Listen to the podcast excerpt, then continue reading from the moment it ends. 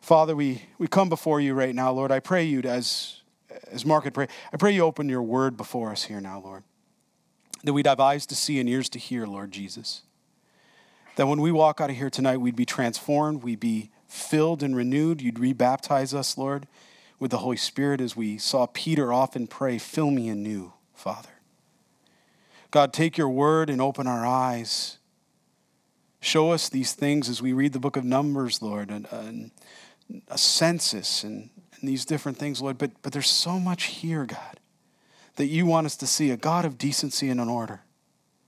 Lord, I pray that we would settle right in now, Lord, and we would humble ourselves, that we would have hearts and eyes and ears finely tuned to what your Spirit, your Holy Spirit, has to say to us tonight.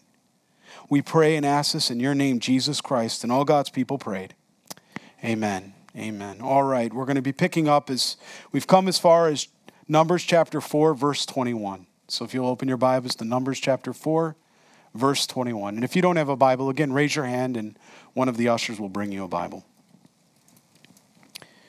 And while you're doing that, I don't know if you saw, the Lord's blessed us. We, uh, we, have, a, we have had our pulpit. It was made by a, a gentleman in Calvary Chapel. Um, he had blessed us with this a number of years ago. Well, well, we went and just picked this up. He blessed us with this as well. He gifted this to the church. He just worked hard. He made it with his hands. And, and this do, in remembrance of me, we now have our communion table that can be brought forward for communion days where we do that. And so we just, it's awesome to see the Lord move. And we've ordered the menorah that'll go to the side of it and the Word, the Holy Spirit, the Word of God obviously being on it. And just a you know constant reminder this do in remembrance of me as we fellowship with Jesus Christ. We're blessed, aren't we? We're blessed. We're so blessed.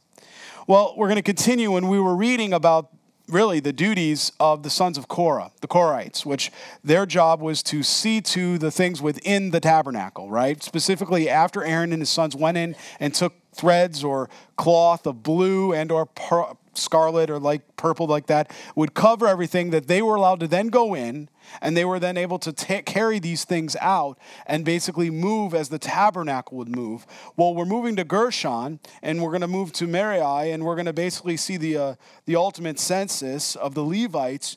And then god's going to take us on this idea of once again, he's going to draw us back to ceremonially unclean, talking about spiritual sin, you know, sin within the camp. What is going on? Is, it, is there defilement? Because just because, especially I should say, because God dwells with the people, that was the point of the mercy seat, God dwelling with his people, the tabernacle, they were to be holy, they were to be separated, they were to be consecrated. And that hasn't changed in 3,500 years. That's what he wants for you and I today to be holy, to be separated, to be consecrated, to have a singleness and intention of thought for Christ and Christ alone. And, and that hasn't changed. And then we'll see that he, he provides a way if time provides. He, he then takes us into, into verses 11 of chapter 5, where he's going to go through and talk about wives and, and, and the potential or possibility of adultery and wives we've you've all come a long way when i read that passage. You know having them drink this concoction and you know if if their gut was full and you know all this because there was sin in the camp. It still comes back to sin in the camp. Is there is there something going on that way? And then finally if the lord should allow we'll go into chapter 6 and we'll study the law of the nazarite Again, what is that? What is a Nazarite? One that was separated and consecrated. That's, that's what he's taking us on as we go through this. Not only were these Gershonites and these Merarites and obviously the Kohathites, they too were separated. Remember, they were redeemed by God, governed by God, Israel, that's the name. They were redeemed for this specific purpose. And they weren't to look at each other and go, hey, I'm a Kohathite, and I, boy, I get to handle all the, the tabernacle. I get to handle this. Whereas, you know, maybe the Gershonites, well, I, you know, I'm, I'm handling the tent coverings. You know, or, or maybe, you know, I'm the, the Merarites and I, I just deal with the envelope of the building, uh, of the tabernacle, the boards and what. Eh, nobody's to turn around and look back and say, well, I serve in this way and I serve in that way, and therefore my way's better. You know, na, na, na, na, na. You know, none of that nonsense. That's of the flesh. Every single point of service is important in God's eyes. You see all these cables up here. There's, there's someone's service in this church whose job is to make sure that these cables get plugged into that box somehow in some way. And that in turn, because of that, sound is transmitted and we all get to hear the word and there's no distraction and people that are online can hear from California to Hawaii to wherever they are that they get to tune into service. You know, your church, your, your, the body of Christ is bigger than just what we have gathered here. It's amazing what God's doing. So as we read in verse 21, he says, Then the Lord spoke to Moses, saying, also take a census of the sons of Gershon by their father's house, by their families, from 30 years old and above, even to 50 years old. And just, just as a reminder, you remember the first census was for, you know, one month old and up like that. This census now is 30 years old and above, even to 50 years old. Not to say that after 50, all of a sudden you were able to retire and you had no. Va- no, what, what happened is then you went in and you were instructing others how to do this, or you were then giving in different ways. You were then serving in different ways. And those under 30 also were serving. What were they doing? Well, many believe um, that they were already in training by 20 and that they were watching and learning and they were waiting for their turn. That as they would turn of age, that they had the privilege to come in and serve in the tabernacle of God, where God would dwell. And it wasn't something of, oh, do I have to serve? It was, I can't wait till it's my turn. You know, I pray for a heart like that here, for, for all the believers in Christ here. That when it's your turn to teach in the children's ministry, or your turn as a greeter, or your turn as a, you know, whatever the Lord has you doing, maybe plugging in one of those wires, it's all important. Are you excited? Do you look forward to it? I can remember, you know, I did. I look forward to just coming, and I, I had the privilege of teaching a children's ministry. I looked so forward to being with those little ones. I couldn't wait to open my Bible. I couldn't wait to share with them what God had showed me and to get them really excited to know that they have a hope bigger than what they can even comprehend yet at their age. It was such a beautiful gift. But he says, From 30 years old and above, even to 50 years old, you shall number them, all who enter to perform the service, to do the work in the tabernacle meeting. This is the service of the families of the Gershonites in serving and carrying. They shall carry the curtains of the tabernacle. Later on, we'll read they're given carts. The Gershonites and Merarites are given carts, right? The others, uh, Kohathites, are not. They shall carry the curtains of the tabernacle and the tabernacle of meeting with its covering, the covering of badger skins that is on it, the screen for the door of the tabernacle of meeting, the screen for the door of the gate of the court, the hangings of the court which are around the tabernacle and altar, and their cords. See that? Whoever's ministry that is, they had cords ministry too, right? All their furnishings for their service and all that is made for these things, so they shall serve. Aaron and his sons shall assign all the service of the sons of the Gershonites, and all their task and all their service. And you shall appoint to them all their task as their duty. This is their service of the families of the sons of Gershon in the tabernacle of meeting, and their duty shall be under the authority of Ithamar, the son of Aaron the priest. So we're going to read in verses 29 through 33, once again, Ithamar is going to be assigned again to oversee that. Why is that? Well, remember, Aaron had four sons, right? Abihu and, right? Who else? Abinadab, right? Gone. You guys are like, I don't know. Turn. Okay, we can turn back. Well, he had two sons, and what did they do? They offered profane fire. They wanted to worship God the way they wanted to worship him and they thought that they could enter the Holy of Holies as an example anytime they wanted. And only the high priest was able to enter the Holy of Holies twice a year, really on one day, once a year, but twice once for himself, as we read, and once for the people. God has a way he wants to be worshiped. He is God. Yes, he's our friend, but he's God first. Well, they turned around and they did it their way, and it cost them their lives. And because of that, and I just want you to understand, because sometimes people don't realize sin and the consequence of sin has an effect on others. Often it has quite an effect on others because as we're going to read now, what's going to happen? Well, because the, out of the four boys, two of them are now dead, are not able to help and serve. The other two brothers have to do what? Double the duty. They have to pick up and do double the work and double the service. You see, there are consequences to sin. Even if we don't always see them or understand them, sometimes we can be very selfish in our sin. Often pride is self centered in nature. When you, when you really look at pride, Lucifer is a great example of Isaiah 14. You know, I will, five times. It was all about him. He wasn't concerned with the other angels and the heavenly hosts that were worshiping God, and, and he didn't even do anything as far as carrying out the act. It was the mere thought. It was the mere thought. And what was his job? What was the, the privilege he was given? He was a worship minister, he was a worship leader. And he was to sing and praise to God. But he thought he should be God. Well, so now we're going to see that Ithamar and Eleazar are going to have to now carry this load. And that's what happens to the body of Christ when we see others fall because of sin, others in ministry fall because of sin. Somebody else has to come and, and support that because somebody else did what was right in their eyes. So next time we, we're in those positions or we're at that fork in the road, the proverbial fork, if I use the term, think about it. Lord, is this going to affect somebody else? Does my sin affect others? Think about families and the sin of, of a parent or, or a spouse or a child and how it affects the whole family, doesn't it? It doesn't just affect that one individual. It's just as Jesus said a little leaven spoils the lump. You know, the whole thing. A little leaven spoils the whole thing. As for the sons of Merari, you shall number them by their families and by their father's house. From thirty years old and above, even to fifty years old, you shall number them, every one who enters the service to do the work of the tabernacle meeting. And this, excuse me, is what they must carry as all their service for the tabernacle meeting their boards of the tabernacle, its bars, its pillars, its sockets. They were handling the building materials or the envelope of that. And the pillars around the court with their sockets, their pegs, someone had a job of, of managing to make sure every single peg was accounted for. Just think about that.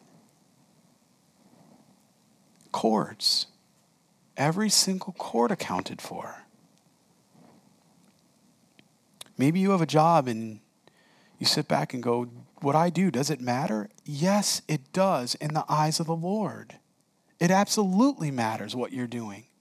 You may not see the eternal impact of it, but your job, just by being there, you might be the, the living epistle that someone reads by their very life. You may not even know that. You may not even understand it. You may never get the privilege of seeing that, you know, played out before your eyes, but I do believe in heaven you will. You will. You know, someone might come up to you and say, because of just the way you handled this difficult situation, when I saw you at work, I began to question things in my own life. And then somebody came up to me on the street and says, "Hey, do you want to go to uh, you know a meeting or something like that?" And he says, "Sure, I'll go. I'll go listen to some worship music. Great." And next thing you know, they end up at church, and they come forward and get saved. And the reason they began to think differently about it was because of your life, because God used you to plant a seed. What a great privilege we have, all of us. We need to think eternally, not temporally, because then we you wonder why people get depressed when they begin to focus on only the here and now. When everything in your Bible talks about the thereafter. You know, at most, what do you live? 100 years, 90 years, 80? You're going to spend millions and billions and trillions and far bigger numbers than I can count in eternity. How much time are you investing in eternity, in the treasures of eternity? Do you look at the duties of where God has you? Are you doing those things? Are you being faithful to your boss in the, the time you're at work? You know, the ministry you serve in, are you coming prepared? You know, I, am talking to my heart, okay? I, I, I have to, my heart has to be right. Before I can open this word before you, God has to work on my heart with this. Hey, Matt, are, are you opening your Bible? Hey, Pastor, are you, are you spending time in the Word with me?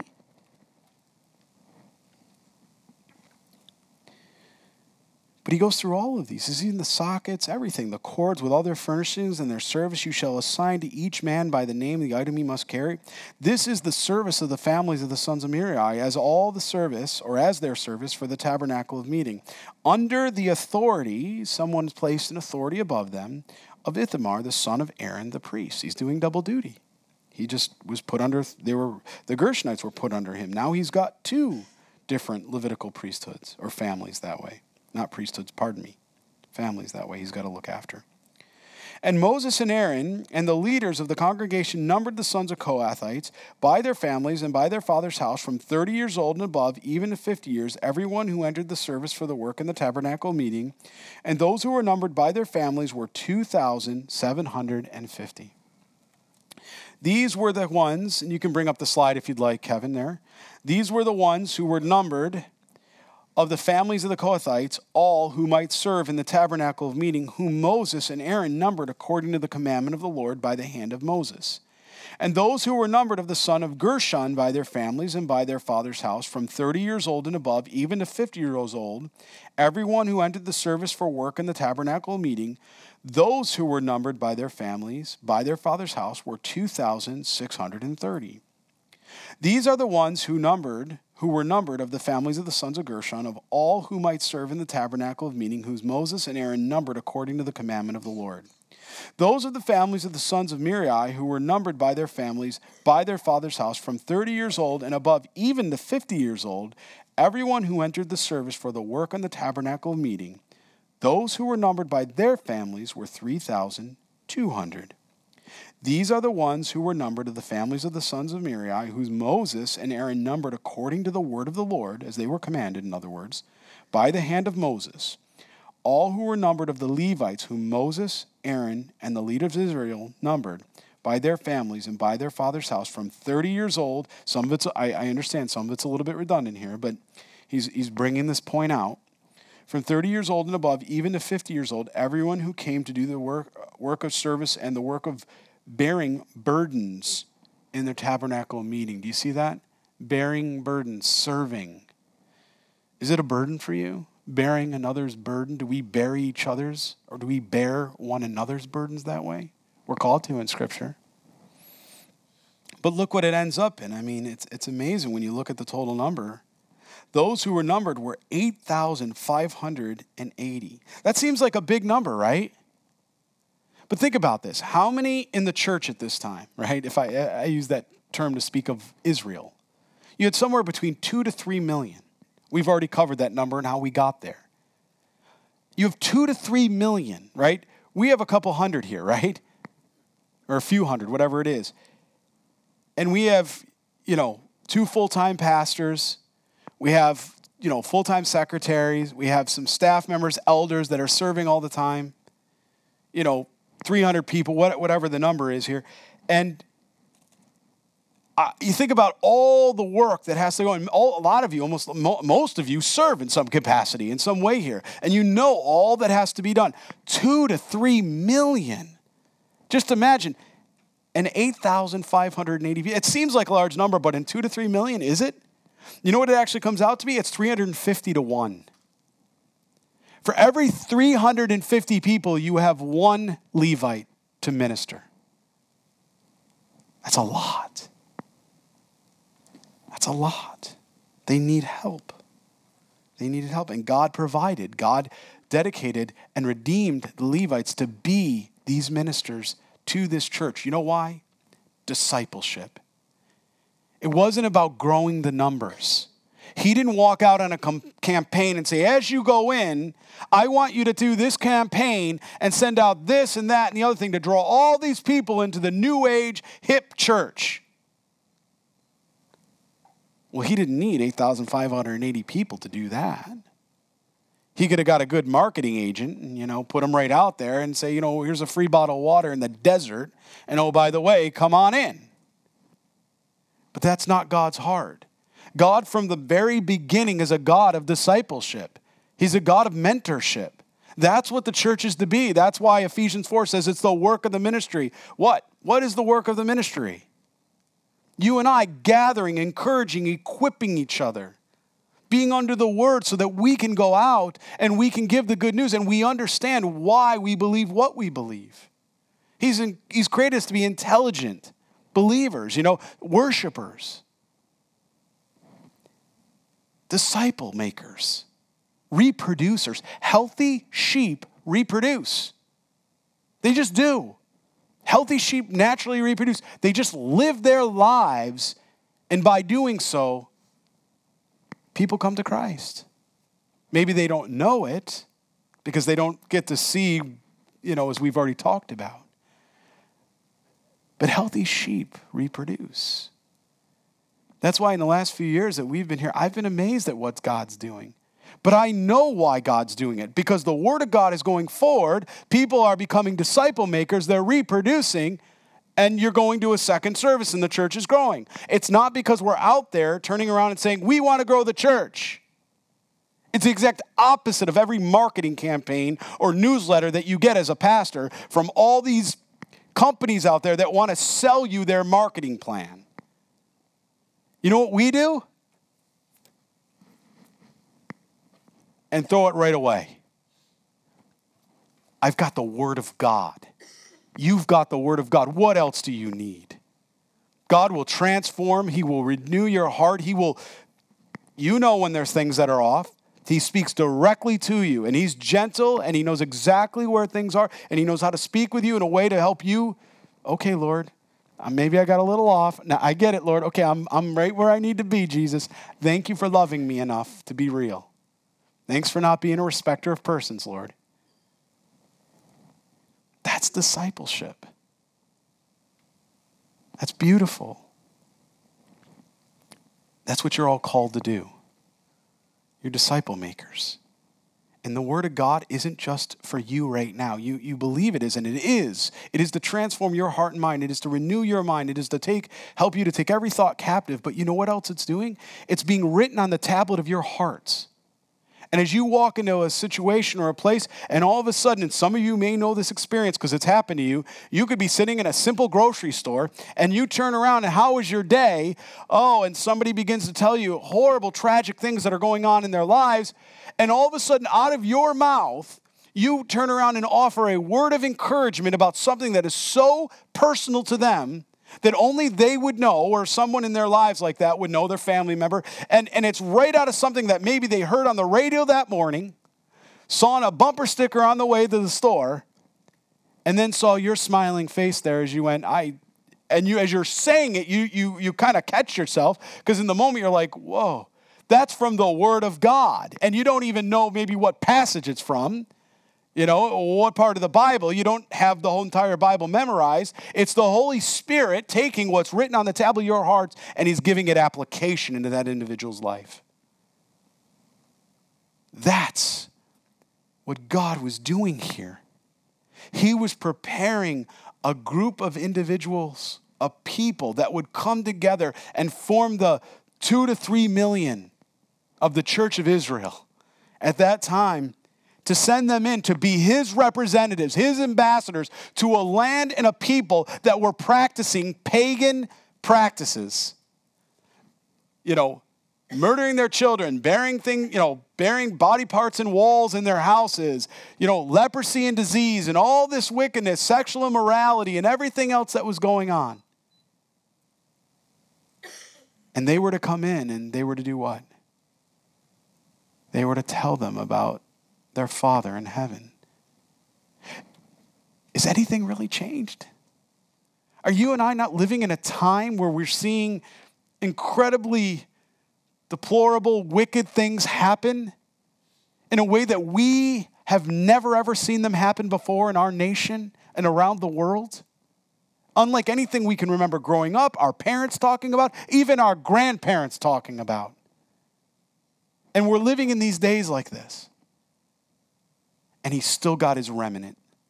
He still has the bride of Christ, his church, for those that will stand in the gap, the prophet and prophetesses of this day that will stand with the word of God and stand with him, even if it means you stand alone.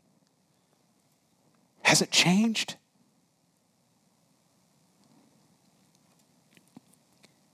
Well, let's read about what he has to say that was really,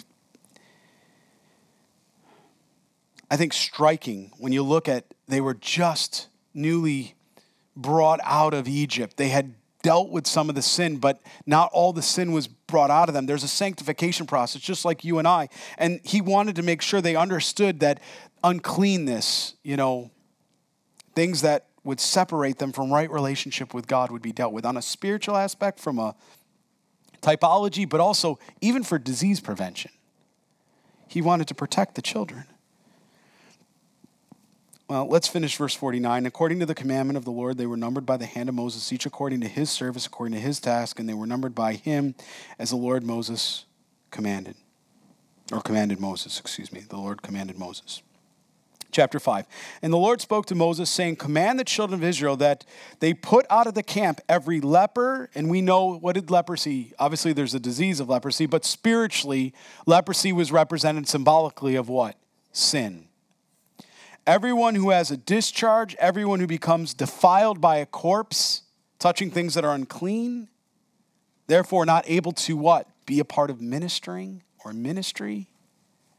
Are there things in your life right now that you want to serve at this church in ministry, but God is keeping you from doing that because there's things that are unclean in your life? Have you been willing to lay that down and repent and then enter into the service He has called you for?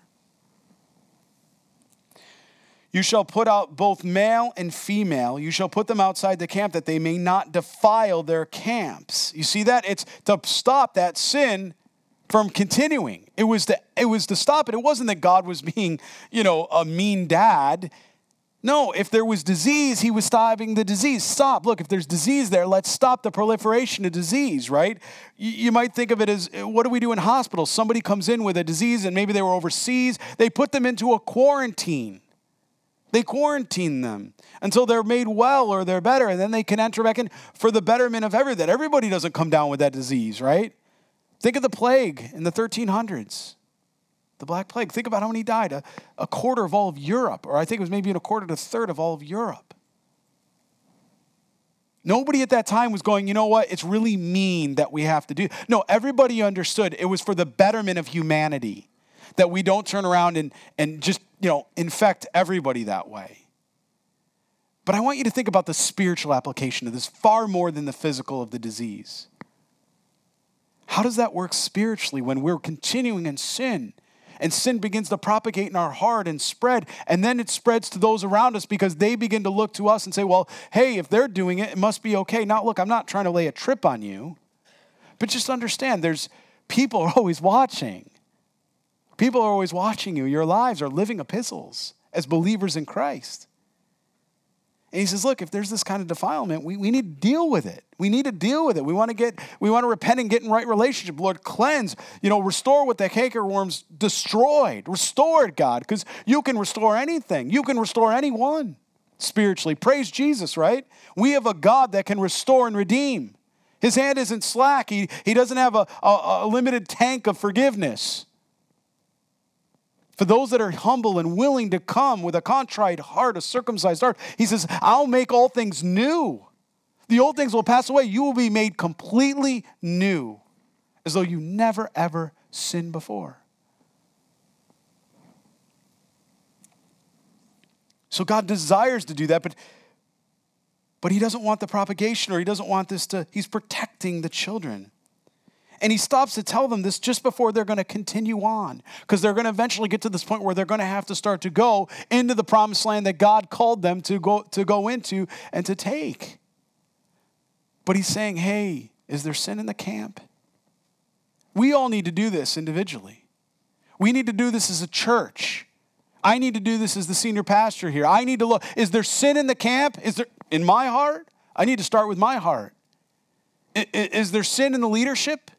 Are, are we doing things we ought not to do that don't line up with Scripture? Well, then we need to make a change because we can't compromise. Because a little leaven spoils the whole lump. That's not being legalistic, that's submitting and surrendering to God's will be done. You, you know what I mean? I, I, I'm, I'm kind of talking with you about this. We all have to deal with it. We all are aware of the sin in our lives. We want to confess that sin, we want to repent for that sin, and we want to be restored. We don't want to just try to hide it.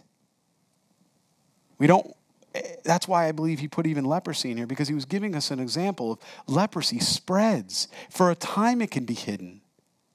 But then eventually it begins to come to the skin and the nose and the ears and the appendages because less blood flow. Eh, you can't hide it. Think of the spiritual aspect of that. You can't hide your sin. God knows. Better to go to Him for help. Amen? Better to go to Him for help. I, I go to my Father for help all the time. Lord, cleanse my mind. I don't want to look at this thing. I don't want to think about this. Lord, capture that thought. Take it captive. Never again, Lord. And the children of Israel did so. What is that? Beautiful obedience. And put them outside the camp as the Lord spoke to Moses. So the, so the children of Israel did. Then the Lord spoke to Moses, saying, Speak to the children of Israel when a man or woman commits any sin that, that men commit in unfaithfulness against the Lord, that the person is guilty. So, so this idea of proving guilty, not just because somebody's saying, hey, you did something, but can actually be proven. This is where we get our understanding that you're what? Innocent until you're proven guilty. It's actually a biblical commandment. Then he shall confess the sin which is which he has committed, he shall make restitution for his trespass in full, plus one fifth of it, 20%, and give to the one who is wronged. What is, what is God? He's talking about restitution, restoring. If you've harmed someone, if you to restore, this is what he's saying. If if the if you accidentally, you know, uh, hurt their ox and their ox was used for plowing, restore that ox plus twenty percent. He, God was dealing with fairness. He didn't want, you know, there be a fairness issue. This isn't mercy. This isn't grace yet. This is just simple restoration, restitution. You know? For his trespass in full, plus one fifth, and give it to the one he's wrong. But if the man has no relative to whom the restitution may be made for the wrong, in other words, no kin, the restitution for the wrong must go to the Lord for the priest, in addition to the ram of the atonement, which the atonement is made for him. This you know what I love about the way the Lord does this? Is He always provides a way because inevitably, maybe there was somebody that did something and they wronged either the Lord or they wronged another person. And they wanted to make restitution, but there was no one to make restitution to. So what happens? Do they spend a lifetime of guilt and remorse, not being able to be set in right relationship with the wrong or restore to the, at least the family because there's no one left of kin. God even provided a way for that. He says, Look, if that's the case, He says, go to the church, turn around, restore it there. You know, that's how He did it back in the Old Testament. Again, we're not under the law, but, but back then, that's why He says, Hey, even if you have, restore it there. You're set free. You've been made right. Go free. All's well. I mean, he even provided a way because inevitably you know someone said, but what if? And God already said, oh, we'll, we'll cover that. Everybody, everybody has an opportunity to be forgiven and to be restored in right relationship, not only with their brother and sister, but with our Father in heaven. The New Testament understanding of that is what? If you've wronged somebody, he says, lay your gift down. He's talking about your offerings. Lay your offering down and do what? Go back and get right with your brother or sister first, then come back and offer your offering. That's the New Testament application of this, right? So it's not that we've lost that concept. The idea is that we should be in. When our horizontal's off, our vertical's off. When we sin against a brother, we've sinned against our father. We read that in Leviticus. Every offering of all the holy things for the children of Israel, which they bring to the priest shall be his. And every man's holy thing shall be his. Whatever a man gives to the priest shall be his. Now, we're going to go into this interesting passage here uh, on unfaithful wives. And, you know, again, I'm glad we've moved past this. Um, clearly, in the new covenant, I'm glad we're, we're not under this law or under this ceremonial practice here, if I can say it that way. And the Lord spoke to Moses, saying, Speak to the children of Israel and say to them, If any man's wife goes astray and behaves unfaithfully toward him, speaking of adultery, okay, and a man lies with her carnally, sexual morality, fornication, that way, and it is hidden from his eyes or from the eyes of the husband, her husband, and it is concealed that she has defiled herself. What's that mean? Not pure, she's unholy. And there was no witness against her, nor was she caught? So, no one to turn around and do what? You're innocent until proven guilty, but if there's no one to convict, what happens? Well, God has a way of handling that too. If the spirit of jealousy comes upon him and he becomes jealous of his wife, he who has defiled who has defiled herself, excuse me, or if the spirit of jealousy comes upon him and he becomes jealous of his wife, although she has not defiled herself. So God providing a way for either provision here. Then the man shall bring his wife to the priest. Now, what I love about this is please see this with me. Because I know there are churches or denominations that you're to go to someone and you're to confess a sin to them, and then they're to tell you what a penance, they call it a penance, is. That is not biblical. And that is not even what we see as an example here because this is often a passage a little straight as that. Well, this is why we do that. Well, no. What happens is the, the, the woman would go, or the man, the, you know, with jealousy that way of his wife, thinking she's committed adultery, was to bring, and then they were to do what? They were to follow God's provision, and then ultimately, over time, it would be found out. Now, I'm certainly not saying that this would be a good example of what we would do today, but my point is it's not the priest that turns around and says, You're defiled or you're clean. It's not the pastor that does that. It's the Word of God. It's always the Word of God that's the judge, never the man. The man is never put in a position to be the judge, pastor or not. You'll never find that in Scripture that way. Even with leprosy, remember that? When he was to go to the priest, if he was found in leprosy or with leprosy, it said what? That for two weeks he was to go away and then come back, right? And he was to check it again. And God very clearly gave a distinctive say if it's hairy, if it looks like this, if it's turning white, if it's this, if it's become ash, if it's this, then you are to confirm leprous. If it's not there, then you are to confirm that he is clean. Both ways, both times, what is God doing? God's saying, You go back to my word, and my word is the authority, not a man or his opinion. I love that. I love that. I'm freed by that because when if somebody comes up to me and, and many times in counseling something will come, I what is my job? My job is to draw them right back to the Word of God. I don't have an opinion. My opinion doesn't matter, right? And I think if you'd agree with me on that, sometimes maybe maybe your opinions, right? What's God's word say? Right? We want to sit, submit to that authority, place ourselves under that. Then, then we know we're, we're not dealing with someone that can be a respecter of persons. Or, or what if this priest was upset with this woman and, you know, or, or, or this man? And unfairly judged. Someone's life would be, you know, compromised because of this. But God's word and authority, right? So he says, He shall bring an offering required. Well, then the man shall bring his wife to the priest, and he shall bring the offering required for her, one tenth of an ephah of a barley meal. This is the only place we see barley meal, by the way. It's not a normal portion. He shall pour no oil on it and put no frankincense on it. This is not a normal offering right? Normally, we saw the oil and the frankincense were put on. First of all, it's not moist. The oil would moisten the offering normally, the cake, as it's called. And, and we would see that the frankincense, what does that add? When you add frankincense, or you, it's, it takes something that was bitter and it makes it a little bit sweet. So this isn't a sweet offering. This isn't something that, that is, is good that way. This is, this is dry in that way. It's not a normal offering. And because it's a grain offering of jealousy, an offering for remembering, for bringing iniquity to remembrance, and the priest shall bring her near and set her before the Lord. The priest shall take holy water in an earthen vessel and take some of the dust that's on the floor and the tabernacle and put it in the water again. That doesn't sound good. I mean, after all, you got this kind of meal thick, just picture that, right? And then on top of it, you kind of pick it up and you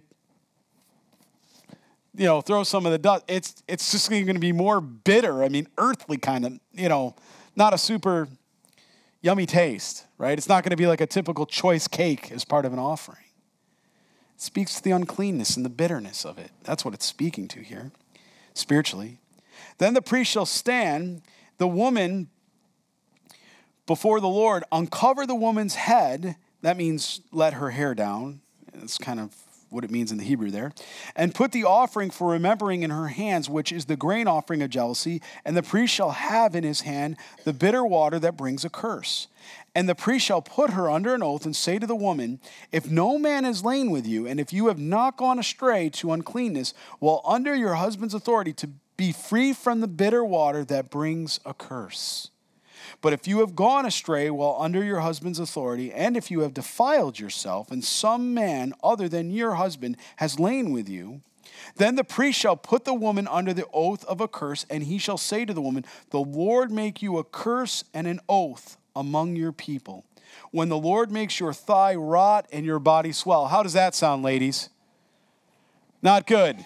What's he speaking about here? Well, first of all, you know, this idea of rotten, right? I mean, that should bring to mind something that's not not right, something that's putrid, right? Something that's changed, maybe smelly, breaking down, no longer good, right?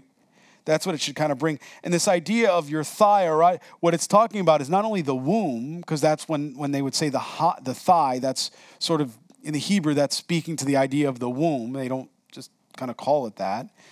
Um, and your belly swell, speaking to the intestine and everything in the stomach, that it would swell and it would expand and eventually burst. I mean, that was the idea here. It was, it was not a good thing. And may this water cause the curse to go into your stomach and make your belly swell and your thigh rot. Again, speaking to kind of the womb there. Then the woman shall say, Amen, and so be it. The woman actually has to go, Okay, I agree with this. You know, a woman that's without sin would have no problems. I mean, after, after all, what does amen mean? It means so be it, right? That's what it means in the Hebrew, right? When you say amen, you're saying so be it. So clearly, if a woman's now, if a woman is with sin, do you think she's really going, so be it? No. It would absolutely deter, I think, most men, or honestly, even women, from wanting to engage in any type of adulterous practice, wouldn't it? Then the priest shall write these curses in a book, and he shall scrape them off into the bitter water. Because if the bitter water wasn't enough, and the dried cake, and then everything else with the rotting, if that wasn't enough to deter you, now you're writing this in a scroll, and then you're taking the scroll and scraping that and putting that in there. I mean, ladies, have we come a long way? Amen. We've come a long way, ladies. Praise the Lord. And he shall scrape them off into the bitter water, and he shall make the woman drink the bitter water that brings a curse, and the water that brings the curse shall enter her to become bitter. Then the priest shall take the grain offering of jealousy from the woman's hand, wave, off, wave the offering before the Lord, and bring it to the altar. And the priest shall take a handful of the offering as it's a memorial portion, burn it on the altar, and afterward make the woman drink the water. When he has made her drink the water, then it shall be, if she has defiled herself and behaved unfaithfully toward her husband, that the water that brings a curse will enter her and become bitter, and her belly and her belly will swell, her thigh will rot, and the woman will become a curse among her people. But if the woman has not defiled herself and is clean, then she shall be free and may conceive children. What is happening here? This is almost like a public spectacle, right? It's it's over time she's not sitting there and they're not just waiting, going, wait for it, wait for it, you know, watching the belly, you know, the whole thing. it's not like that. What's happening and the way it's presented here is that this is all done. It's made as a public spectacle, and then she sort of goes off. And over time, because again, back then everybody was, you know, in their camp and together. Over time, they're watching this woman. Well, boy, this woman's being accused of adultery here. Well, what happens? Does her belly begin to swell? Does her womb or her thighs begin to rot? If it's not, well, then clearly she's innocent. But if it is, then it becomes a curse among her. I, I understand that this is a little bit gruesome and kind of like, Lord, why would you go to this extent? We'll have to ask Jesus when we get to heaven someday. So, but I'll tell you what, if you had punishment, and I'm not saying for women, men and women, I don't want to put any one individual in that. If there are consequences to sin, it sure does deter you from engaging in the sin, doesn't it? Now, we're not going to talk about capital punishment here today, but we will get to that in the Bible, and it is interesting. There are consequences to sin. And in a day we're living, and I, and I know I'm not speaking to many of you because I know you all read your Bible and you're of the same heart, but we have states that have passed laws that you can't spank a child. And I'm not talking about really hurting a child. I'm saying making the child understand there are consequences to sin. So, what do you do in that position? You tell the child, go sit in their room. Okay. Their room is like an arcade. I mean, they've got TVs, they've got games, they've got everything in there. You know, without punishment, without consequence, you have anarchy. Right? And, I, and again, I, I don't want to pretext this, I don't want to take this out of context. Because God is providing a way that if, if, if she's innocent and her husband, for whatever reason, is trying to pull some game and put a trump, you know, pull a trump card on her and say, well, you know, I, I really want to divorce. I don't really, you know, this whole thing is more. God say, oh, no, no, no. Nothing became of this. And, you know, other than obviously there was a public spectacle, but nothing happened to the woman. So men couldn't just turn around and just say, oh, she committed adultery on me, and therefore I can. No, no, no, no. God had a way, right? Or when the spirit of jealousy comes upon a man and he becomes jealous of his wife, then he may stand the woman before the Lord, and the priest shall execute this law upon her it, it was meant to resolve a state of jealousy. Then the man shall be free from iniquity, but the woman shall bear her guilt, if obviously guilty. Now we're going to move into chapter 6 with our remaining, you know, 15 minutes here tonight we have. We should be able to get through um, um, really this chapter. When you begin to think about uh, Naz- Nazar, Nazar, right, which means consecrated, it's the root from where we get uh, set apart or consecrated from in the Hebrew this is what we see again. Not only is God speaking to purity, as he just was, even with against adultery and defilement of leprosy and all these other things, God is now drawing back to this, by the way, voluntary. This is a completely voluntary vow of separation to God. But what are you being separated from? From the world, from everything that was around them at the time from everything that they would have considered normal, from all of the pagan practices that they would have seen of the Ammonites, of the Canaanites, and all the others as they were going to go and inherit this land before they even got there. Even of all the things that had, they had learned from the flesh pots back in Egypt when they were sitting around them and, you know, all the jokes and all the things that were wrong. God is wanting to sanctify his people and those that were willing to take this voluntary vow to truly be separated unto the Lord. God provided a way to do that. It's intimacy. God's always been a God of intimacy. He wants that true relationship and fellowship. You know, when you think in the Bible, um, we see a woman.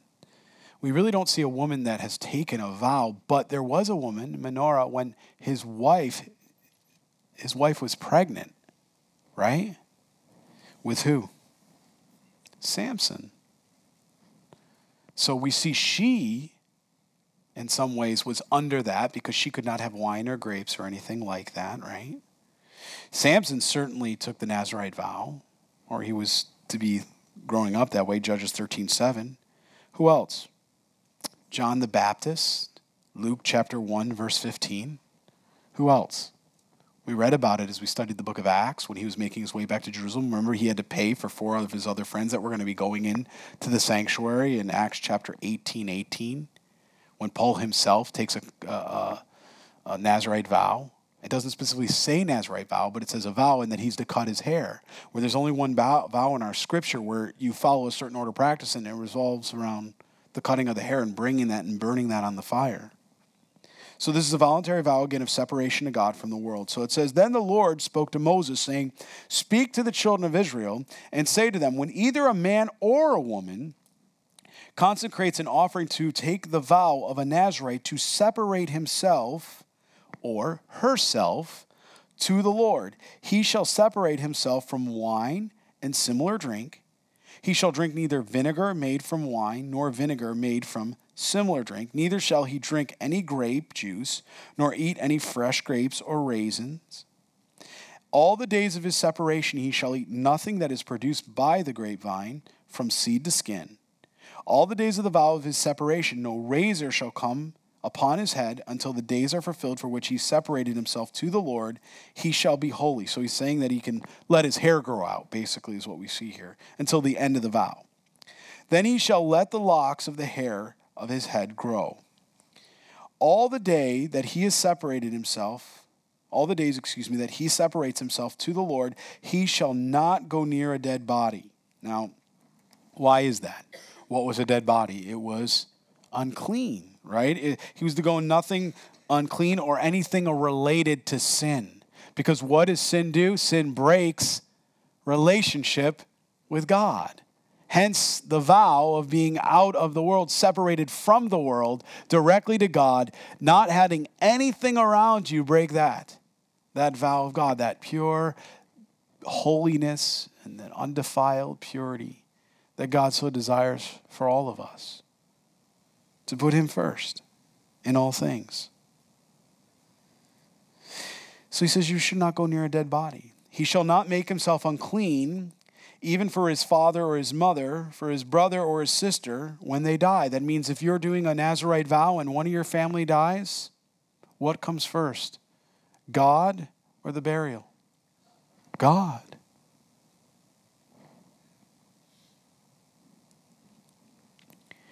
That's why I say often, husbands, wives, who do you love more? Do you love Jesus or do you love your spouse? You know, how about your children? How about your grandchildren? Who do you love more? Jesus. And children, who do you love more? Jesus. Otherwise, it's idolatry. It really is when we put anything in the place of God. And I know that's tough. I know that's tough because we love our children, we love our spouses, we love our families and our friends. I know it's tough. But God doesn't want us to compromise. He wants all of our hearts. He doesn't want us to hold anything back. And we're never closer to God than when we're all in. When we hold things back, boy, it's like one foot in the world, one foot in the kingdom, and it is a struggle. It's hard enough living out the Christian faith, truly living out according to the Bible. But if you're wavering, well, that just makes it even more difficult. Because then you begin to, well, you all know, you've, you've been there, I've been there. We know what it's like. We compromise. And then a little leaven spoils the whole lump. He says, He shall not make himself unclean for his father or his mother or his brother or sister when they die because his separation to God is on his head. Yeah, I, have said this before, and I, I just was prompted by the Lord. I just thought about it. You know, as an action sermon, I watched this in my mom's life. You know, a lot of you know my mom passed away, I think, three years ago with lung cancer. And uh, as I was, you know, getting ready to come down here, and that was heavy on my heart, you know, that was, didn't want to leave my mom like that. And, uh, you know, I, I remember my mom coming up to me and just, you know, putting her hand on my shoulder, you know, just kind of like this and saying, you need to go serve the Lord. Like it was never, it was never an option. I was so blessed by that. You know, I was down here, I didn't wrestle. I mean, yeah, sometimes I wondered, Lord, am I doing the right thing? I'm like abandoning my mom. She's sick. She needs me. What am I doing? And God reminded me, He says, I, I've got her. I'm taking care of her far better than you could. And he did. And then he even brought her down to me for hospice. She fell. He, circumstances led her to because she, she was a very independent woman. She, was, she wasn't going to move until she, she needed to. And, uh, you know, fell and hit her head. And she calls me on the way to the hospital. I fell and hit my head. Get to the hospital, you know. And I'm thinking, what do I have to do? And it's a Wednesday night. And I was at 17 Railroad, our old, uh, our old building. And the Lord clearly said, You go and teach, and then you go. I thought that is so contrary to everything I want to do in, in my heart. I want to be there for my mom. It wouldn't be wrong for me to be there for my mom either. It wouldn't be wrong. But God had told me, He says, no. He says, I've called you to something and you need to be about your father's business. So when I read this and I say to you, I understand what God's saying here, but I also understand it's hard. And if you've been in those situations, I know it's hard. But the thing I can promise you is one, you find a closeness with Jesus that I never found in my life before that moment because I really was depending on him. And at that same moment, my phone rang, and it was uh, Pastor Steve, I think it was, or Pastor Scott, I can't remember, from Calvary Chapel Finger Lakes, where I'd come out of. Hey, we're going right to the church, uh, to the hospital. We're right by your mom's bedside. How did you know? I never found out to this day. But the pastor, my pastor or my assistant, he was right there with my mother. And I didn't have a worry. I was able to get up that. I don't think I even shared anything with the flock at the time. I just remember getting in the car afterwards and driving five hours. Mm. I walk in, mom's sitting up. How you doing? Good. How are you doing? I said, I think it's time you come home with me. Come to Harrisburg. It's time. Oh, all right. That dresser was getting in my way. That was her way of saying she tripped. And she came down, and I had the best six weeks of my life with her. Best six weeks ever. Had I not followed the Lord's commands, I would have missed all of it. I would have missed all the opportunities. I would have missed what the Lord was doing down here. I would have missed all of it. Put first the kingdom of heaven, and all these other things he will add unto you.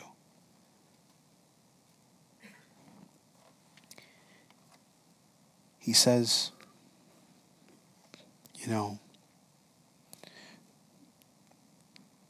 he says it's because his separation to God is on his head. Verse 8 All the days of his separation he shall be holy to the Lord. And if anyone dies very suddenly beside him, he defiles his consecrated head. Then he, he shall shave his head on the day of his cleaning, or cleansing, excuse me. On the seventh day he shall shave it. Then on the eighth day he shall bring two turtle doves and two young pigeons to the priest of the door of the tabernacle meeting, and the priest shall offer one as a sin offering. You understand what's going on here? He's saying if somebody dies next to you, and you didn't intend that to happen, you've technically broken the vow, but you didn't try to break the vow. So what he says is that there's a seven day period where you finish the end of the seven days, you go through it, you make an offering of the two turtle doves, and then you start the seven days over again. That's what happens. You're kind of repeating it and starting it over. And if you can, re- you can read in the um, rabbinical teachings uh, or the rabbinical writings, I meant to say, uh, sometimes where that's happened that there were priests that this actually happened to were people and they and the priests had to go through and had to restart the seven days for the person uh, conducting the nazarite vow. So he says and the priest shall offer as a sin offering and the other as a burnt offering. Uh, i'm skipping around forgive me i'm trying to move through this passage but uh, but I think you get where we're going. He's, he's, basically saying you're bringing a sin offering and the burnt offering and making an atonement for him because he sinned in regard to the corpse, and he shall sanctify his head that same day. Verse 12, he shall consecrate to the Lord the days of his separation and bring a male lamb in its first year as a trespass offering, but the former days shall be lost. In other words, you got to start over again because the separation was defiled, right? Now, this is the law of the Nazarite. When the days of the separation are fulfilled, he shall be brought to the door of the tabernacle of meeting, in other words, it's public, and he shall present his offering to the Lord, one male lamb in its first year without the blemish as a burnt offering. And again, remember, this is completely voluntary. This is completely voluntary that he's doing this. And this is now sort of at the finishing of the vow, verse 13 and on now. We're going to read what he does to complete his vow, to complete this Nazarite vow, how he finishes it. And we're going to read about five different offerings he has to bring. Again, all voluntary. And he shall present his offering to the Lord one male lamb in its first year without blemish as a burnt offering, one ewe lamb in its first year without blemish as a sin offering, one ram without blemish as a peace offering. So if you're tracking, you got a burnt offering, a sin offering, and a peace offering so far a basket of unleavened bread, cakes of fine flour mixed with oil, unleavened wafers anointed with oil, and the grain offering, there's number four, with their drink offering, there's number five. Then the priest shall bring them before the Lord and offer his sin offering and his burnt offering. And the idea behind this is that the person that had taken the Nazarite vow was there with him as they were doing it, almost as they were jointly making this offering, the priest and the person under the vow together, ceremonially. And he shall offer the ram as a sacrifice, the sacrifice a peace offering to the Lord with the basket of unleavened bread. The priest shall also offer its grain offering and its drink offering. Then the Nazarite shall shave his consecrated head. What's that mean again? Set apart, holy, undefiled, separated, at the door of the tabernacle of meeting, and shall take the hair from his consecrated head and put it on the fire which is under the sacrifice to the peace offering. What was the peace offering for? Relationship relationship. And the priest shall take the boiled shoulder of the ram, one unleavened cake from the basket, and one unleavened wafer, and put them upon the hands of the Nazarite after he shaved his consecrated hair. And the priest shall wave them as a wave offering before the Lord. They are holy for the priest, together with the breast of the wave offering and the thigh of the heave offering. After the Nazarite vow, or excuse me, after that the Nazarite may drink wine. This is the law of the Nazarite who vows to the Lord the offering of his separation. And besides that, whatever else, I like that. He says, and oh, by the way, and more, whatever else is in his hand that he's able to provide according to the vow which he takes, so he must do according to the law of his separation. It's beautiful. Do you want to be separated unto God? Do you desire to be consecrated? Is your life a drink offering? Is your life a, you know, a poured out offering before the Lord? Can you say what Isaiah said in chapter 6? Here I am, Lord, use me. I'm undone. You know, I have unclean lips and I'm with a people of unclean lips.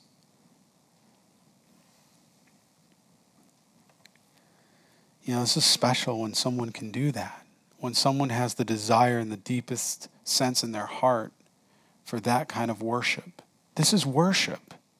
Remember, this is voluntary. This is worship. Offerings are worship.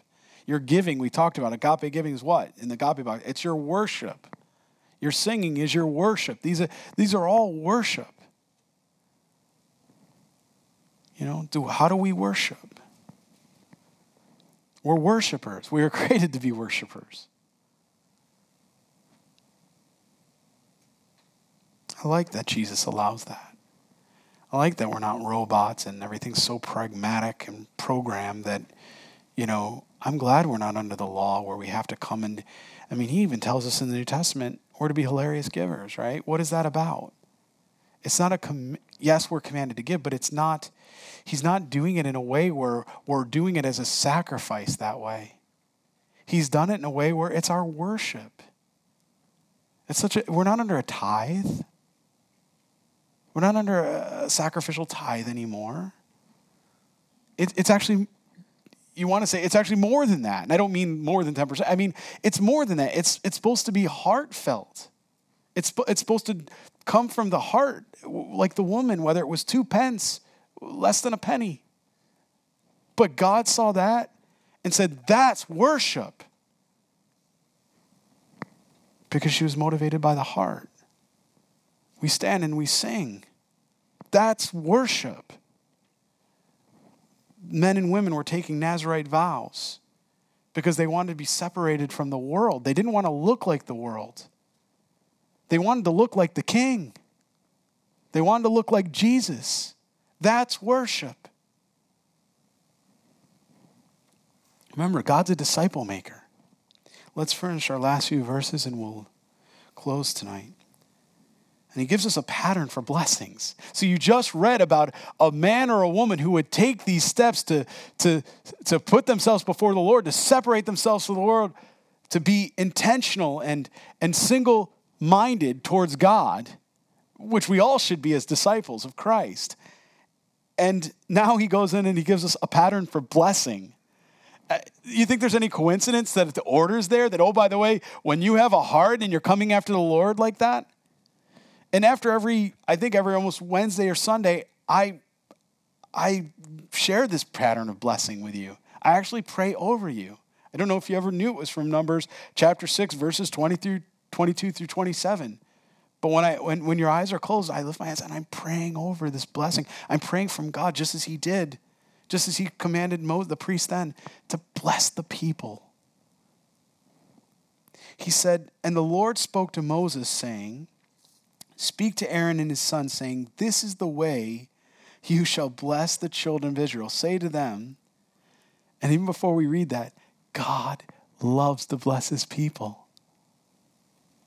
God loves to bless his people. You can't outgive God. Have you ever tried? You can't do it. You can't outbless God. You try to love him, he loves you more. You just can't. It's awesome. God loves the blessed people. The Lord bless you and keep you. I love to be kept. Don't you love to be kept, rested? The Lord make his face shine upon you and be gracious to you. It's beautiful. God's heart. The Lord lift up his countenance upon you. What's his countenance? His presence. The Lord lift his presence upon you, that, that his presence would be here with us now and be upon you. And when he says lift up, the idea is it's attention. It's direct attention from God on the individual believer. On the individual believer. In the Proverbs, he says, We're the apple of his eye.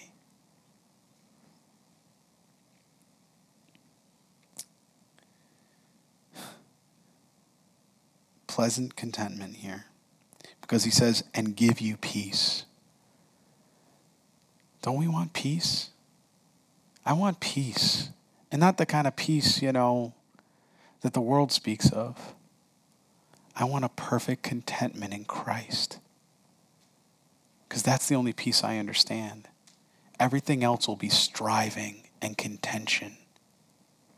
I want a perfect peace in Christ. And then what's he say? Well, verse 27 tells us what the fruit of the blessing is. What's the fruit this produces? He says, So they shall put my name on the children of Israel. And what? I will bless them. The fruit of it is God promises to bless in response to the blessing. So, why is this any different for today? I understand this was given to Israel. I understand this is given to his people. Are you not adopted into the family of Christ? Was not Israel adopted into the family of Christ? Yes, they were, as God's chosen people.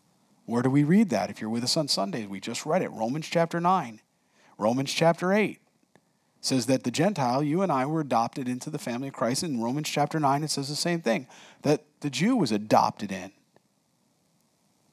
We're adopted children heirs and co heirs of Christ. And if that be true, and I'm not trying to pretext here, but is it wrong to think that God would bless us? I don't think so. I think God likes to bless his children. And he desires to do it. So let's stand, let's pray, and you know what I'm going to do. I'm going to pray for the blessing.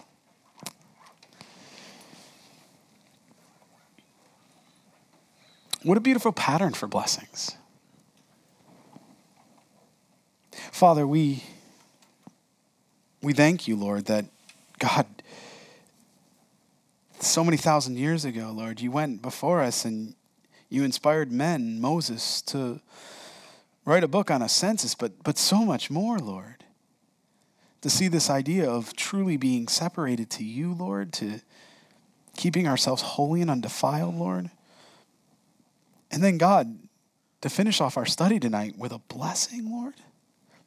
God, we want, we want a blessing from you, Lord Jesus.